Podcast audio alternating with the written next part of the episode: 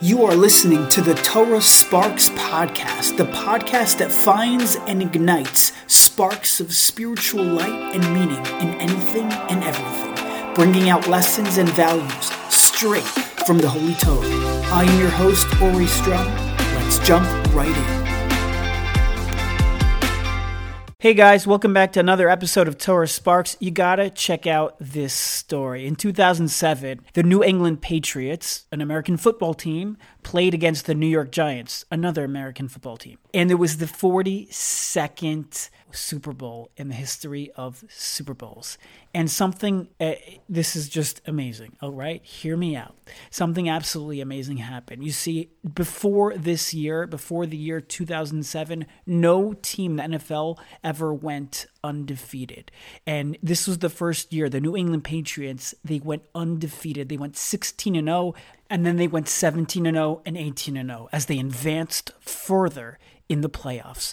They had one more game left, the Super Bowl, Super Bowl 42, and they were playing against the underdogs, the New York Giants, against Eli Manning and his team. And the Patriots were on top, leading 14 to 10, heading into the two minute warning. The last two minutes of the fourth quarter, the last two minutes of the game, they were almost, they were just about to be the Super Bowl champs and to go undefeated 19 and 0. But as you may know, this was the famous the helmet catch by David Tyree, who caught the ball on his helmet. He caught the ball for the New York Giants. They ultimately went on to score a touchdown, and the Giants ended up defeating the New England Patriots 17 to 14. Now, take a step back, okay? Yeah, this whole thing, the catch, David Tyree, dramatic and everything. Okay, you have to realize something, right? When it comes to sports, whether it's the NFL, the MLB, NHL, whatever it is, even college sports, whenever there's a championship, a big game, a World Series, uh, you know, a Stanley Cup, a Super Bowl, the manufacturers, the companies for t-shirts and hats, they make the merch before the game. And now you have to realize both teams have the potential to win. Okay, so take the 2007 Super Bowl, right? The Super Bowl between the, the Giants and the Patriots. There was a chance that the Giants would win, but there was a chance that the Patriots would win, a greater chance the Patriots would win. And therefore, these production companies, the merch companies, they would make an abundance of shirts that said New York Giants World Champions. And they would also make an abundance of shirts that said New England Patriots world champions. Now, let me tell you something. There can only be one world champion. There can only be one Super Bowl winner. There can only be one World Series winner. You get my drift, right? So the question is, and the question I've been thinking about for a long time is right when the celebration begins, you see this you see the players donning their new hats. It says champions, and you see their shirts. It says champions, and people, even the fans, they're wearing gear. It says champions of their team that won. But what happens to all of those shirts, all of those hats, all of that merch? that belongs to the runner up, that belongs to the team that did not win. What happened to all those t shirts that said New England Patriots Super Bowl 42 champions? That never happened, but they made all those shirts. Where did they go? Where are they? So, it, this is something that's been bothering me for a long time. So, I did research on this and I found out an amazing thing. There's two organizations. One's called World Vision, another one is called Good 360. And these are charity companies. They are charity companies that take all of the runner up gear, all of the runner up merchandise from the Super Bowls, the World Series, etc. And instead of what they used to do back in the day, they used to just burn them. They, they don't want to. They don't want people to sell them, etc. But then they decided, hey, we have all these shirts, we have all these hats. Why? Let's do something for humanity. Let's do something positive with these things, and let's give them to people in need just as a few examples, right, in 2010, when the New Orleans Saints defeated the Indianapolis Colts, again, gear was printed up for both teams to win. And you know where all of the extra, the excess, the merch from the losing team went? It went to the people who were involved in the earthquake ravaged Haiti. That was that year. They sent those shirts there. They sent the hats there. In 2009, the Arizona Cardinals gear, when they lost, the, all of their stuff, their gear was sent to the families, to the poor people in El Salvador. In 2011, after the Pittsburgh Steelers lost to the Green Bay Packers, the Steelers Super Bowl apparel apparel. Well, where did that go? Right? They never won. You know where it went? It went to Zambia, Armenia, Nicaragua, and Romania. You see, the Super Bowl teams that lost, all of these players that lost, they really ended up coming out with a certain sense of victory. And going back to the 2007 Super Bowl with the New England Patriots and the New York Giants. So where did all where did all that gear go? And again, the gear said, you know what it said? You know what the merch said on the shirts, on the hats? It said 19 and 0. Again, the Patriots would have went 19 0 had they won the Super Bowl, but they didn't. Where did all those shirts go that said 19 0? You know where they went? They were shipped off to Nicaragua. Nicaragua. They were shipped off to the poor people in Nicaragua and they wore all these shirts. And again, you have to realize these shirts, a lot of them are extra sizes. They're extra large. Again, they're made for people the size of Tom Brady and this and these linebackers and, and wideouts, these people who are massive individuals. So you see, I saw the video, you see these videos of children, little children in Nicaragua who barely have anything. They never get anything new. And here they are. They have a shipment from the NFL, from the losing team, the runner ups merch. And it says they're going around around wearing shirts and hats that say New England Patriots Super Bowl 42 champions, 19 and 0. And not only that, but they documented there was a girls soccer team, a young girls soccer team in Nicaragua who ended up they got all these shirts from the Patriots, so they decided, "Hey, let's wear this as our team jersey." And it so happened to be that that team, that girls soccer team went on to win their own little championship. They went they they ended up winning by a final score of 2 to 1 in the the championship. And so it really all came full circle. You see, the Patriots, although they didn't go 19 and 0, their shirts and their gear, they, they really went to serve a better and holier and greater purpose. They ended up actually being worn by winners, by these girls in Nicaragua who won their soccer championship. Come on, isn't that incredible? Isn't that incredible? And here's another lesson that I learned, and that's the following, right? Both teams need the merch that say I'm a champion. Both teams, even the runner up, they both need those shirts to be made for them because you cannot go into a Super Bowl, you cannot go into a championship game with an attitude of I think I'm going to lose. You cannot go into a World Series thinking you're going to lose. You cannot go into a battle thinking you're going to lose, otherwise you're going to lose. And I think this idea of this production, this production of merch for both teams, it's it's this this attitude of we're both coming in, we're both confident we're going to win. I'm confident that I'm going to win this World Series. I'm confident I'm going to win this game. I'm confident I'm going to win this battle. And this is a crucial, crucial mentality game that's so important for the human mind. And I want to tell you something, right?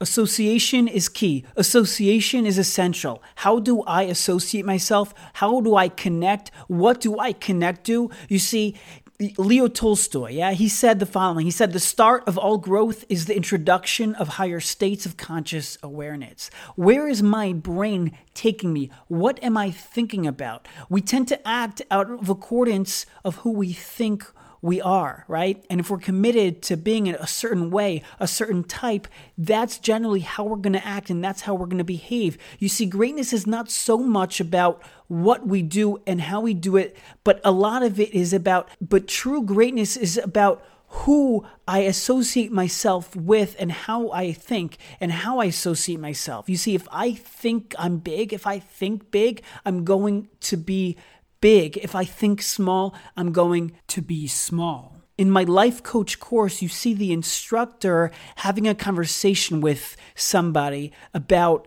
his challenges of being a public speaker. And you know what the coach said? You know what the life coach said? He said the following He said, Picture yourself with the outcome you desire. Picture yourself speaking confidently and tell me what that looks like. And the client says back, I'm speaking boldly I'm not hesitant at all. I've got a clear message that I want to communicate. And so the coach says back, So what's stopping you from achieving this goal? Until now, what has been stopping you? And the client said, Good question. You stumped me. You see, oftentimes what's holding us back is ourselves, is our, just our thoughts. It's the self limiting beliefs of ourselves and our abilities that become our default modes. Think about this, okay? And this is where it ties into Parshas Devarim.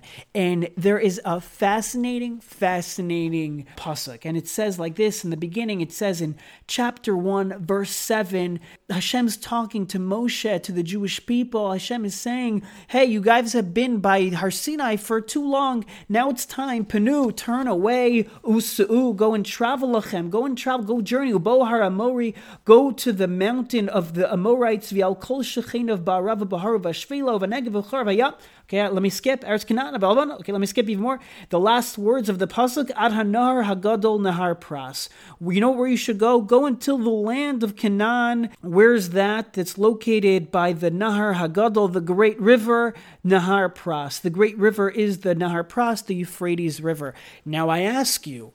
Why is it called the Great River? Why is it called the Nahar Gadol? You know why? Rashi jumps to this. Rashi says, Why is Pras, why is the Euphrates River called the Great River? You know, you could ask the question there's many greater rivers, there's many broader, bigger, more beautiful rivers than the Euphrates. Why is the Euphrates, the Nahar Pras, called Nahar Gadol? Why is the Euphrates called big? Why is it called great? Why is it called Gadol? You ready for this? Says Rashi, an unbelievable idea. Hagadol mipnei shenizkar Eretz Yisrael. You know why the Euphrates River is called great? Because it's mentioned in association with the Holy Land of Israel, and therefore Koro Gadol. That's why the Torah calls it great. You know what the example of this is? The common saying is, says Rashi, Moshel Hedyot Omer, Eved Melech Melech, the slave of a king is called a king. And another example, he davik l'shachvar v'ishtachvulach, attach yourself to a noble person, and then people will bow to you. And another example, Rashi gives krav l'gabi v'dahen, come into contact with one who is anointed, and you will become anointed with yourself. You see, if you are the slave of a king, you are a king. If you associate yourself with greatness, you are great. The Euphrates River was called great because it was associated with greatness, because it was next to, it was the border of Eretz Yisrael. It said, or, or whatever, rivers don't talk, but it, it, figuratively, the river said, "Hey, I'm part of this. I'm part. I'm I'm bordering. I'm surrounding this great country. I'm also great. And when we associate ourselves with greatness, with great people, with great ideologies, with great values, then we too become great and we don't remain small. You see, the Gemara in Sota 3a says, the Gemara says a person does not sin unless a Ruach Shtus enters into him, unless a spirit of foolishness enters into him. You see, when we're feeling small, when we're feeling a little bit foolish, when we're feeling a lack of self esteem, a lack of fortitude, a lack of, of I'm great, it's always then that we falter and mess up. When we hang around small people and small ideas and small ideologies, then we become small. But when we associate ourselves and hang around people who are great, who are bigger than us, and when we hang around people who have good values and honest values and Torah values, then we associate ourselves with greatness and we too become great. If you've learned the Daf Yomi, or even if not, there's a concept called gud asik that we learned over the past week. Gud asik means that the walls of the sukkah can extend as long as the walls are 10 tfachim high and there's schach on top, even though there's a gap between the walls and the schach, we utilize this halachic concept of gud asik. You know what gud means? It means connection. It's this extension of a connection, and gud is related to the word gadol, great. You see, great people connect. Great people associate themselves with greatness. In fact, this reminds me of a story that one of my rebbeim said in yeshiva that there was a guy who was not religious in the slightest, and he came to shul into a massive shul, and there were two yeshiva guys, and they were sitting next to each other with one seat in between them. And now, just get the imagery: the rest of the shul, all of the hundreds of seats in the shul, they were all opened. And comes in this non-religious guy, and again, he can sit anywhere in the whole shul you know where he goes to sit? Oh, yeah. He goes to sit right there in between those two yeshiva guys. That's where he goes to sit, to daven. He goes to sit right in that one cramped seat between the two yeshiva guys. And you can imagine these guys, they're wondering, they're like looking at themselves like, seriously, guy? Seriously? You could sit anywhere in the whole show. You had to, the one seat you had to choose was the one right between us. Isn't there room for all of us? And you know what the guy said? The guy said, maybe you guys don't know. I just, you know, I don't really know how to daven. Um, you know, I don't really speak Hebrew, but I figured if I'm sitting between you guys, then somehow my prayers will go up to heaven. And this is part of the message. This is one of the great ideas that we're discussing is how do we associate ourselves? Do we associate ourselves with greatness? Do we sit next to great people? Do we sit next to the people in shul that are talking or do we sit next to people in shul that are davening? Do we sit next to people who are speaking negative talk about others or do we sit next to the people who are saying good things about others? It all comes back to association. How do we associate ourselves and imagination? Where do we see ourselves fitting? A fascinating study has confirmed that bleeding can be reduced by 30% during surgery by asking the patient simply to imagine that he controls the valves of tiny taps through which the blood flows in the part of the body under treatment. A person can ease the flow of air in his lungs that's obstructed by asthma if the patient imagines that there's this tiny hoover clearing in the bronchial tubes. It's amazing what our imagery can do in our head, what our associations can do. Am I imagining myself as great? Am I associating myself with greatness? These things are so telling of who we are and what we are and how great we truly can become. And you know, just to bring this all back home to the Beis Hamikdash, which we're lacking, and we're hoping it's going to be built before this year, Tisha B'av. Just close your eyes and imagine. Associate yourself as being there. Close your eyes and again, if you're driving, listening to this, please don't close your eyes. But just close your eyes and imagine yourself sitting there, being in the Beis Hamikdash, bringing a korban, having that closeness to Hashem. Think about it associate yourself with that. Imagine that. Maybe, but maybe when you open your eyes, it'll actually be there. Have a fantastic week.